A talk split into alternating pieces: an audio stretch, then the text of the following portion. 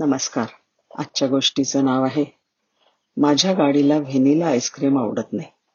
पिऑनटेक या जनरल मोटर्सच्या शाखेमध्ये एक दिवशी एक विचित्र तक्रार आली. माझ्या गाडीला व्हॅनिला आईस्क्रीम आवडत नाही. जनरल मोटर्सने साहजिकच या तक्रारीकडे दुर्लक्ष केलं. काही दिवसांनी पुन्हा त्याच व्यक्तीने तीच तक्रार केली. यावेळी जनरल मोटर्सने त्याची चौकशी करायचं ठरवलं. सॅमने उत्तर दिलं की रोज रात्री तो त्याची पत्नी आणि मुलं जेवण झाल्यावर आईस्क्रीम खाण्यासाठी जातात. नेहमी ते वेगळे वेगळे फ्लेवर घेतात.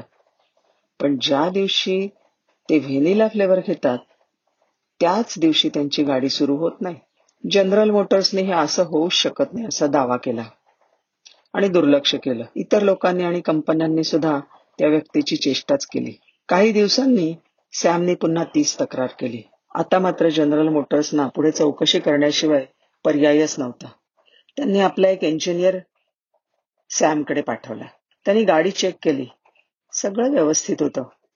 पण तक्रारीचं निदान काही झालं नाही. नाईलाजानी त्यांनी सॅम बरोबर राहायचं ठरवलं.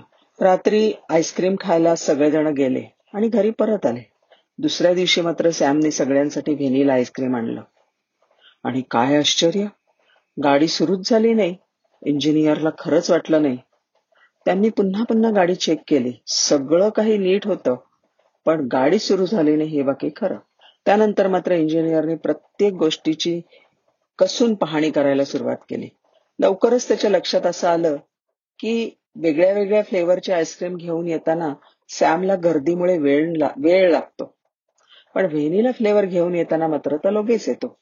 त्या ठिकाणी जास्त मागणीमुळे व्हेनिलासाठी वेगळं काउंटर होतं. आणि सर्व्हिस पण तत्पर होती. इंजिनियरच्या मग असं लक्षात आलं की सॅमला यायला वेळ लागला की तोपर्यंत गाडीचं इंजिन थोडं गार होतं. आणि मग गाडी लगेच चालू होते. पण व्हॅनीला घेऊन येताना तो जे लगेच येतो त्यामुळे गाडीच्या इंजिनाला गार होण्यासाठी काही पुरेसा वेळ मिळत नाही. त्यामुळे इंजिन मधल्या पेट्रोलचे व्हॅपोरेशन होतं आणि ते ब्लॉक होतं. परत लवकर चालू होत नाही.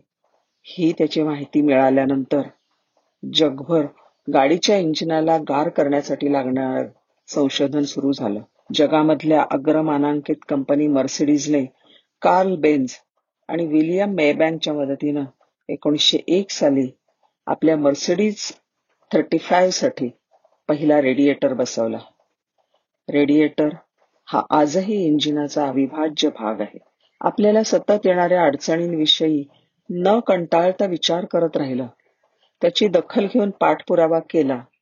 तर एखादी फालती फालतू वाटणारी गोष्ट सुद्धा जगाला किती पुढे घेऊन जाते हेच यातून सिद्ध होतं.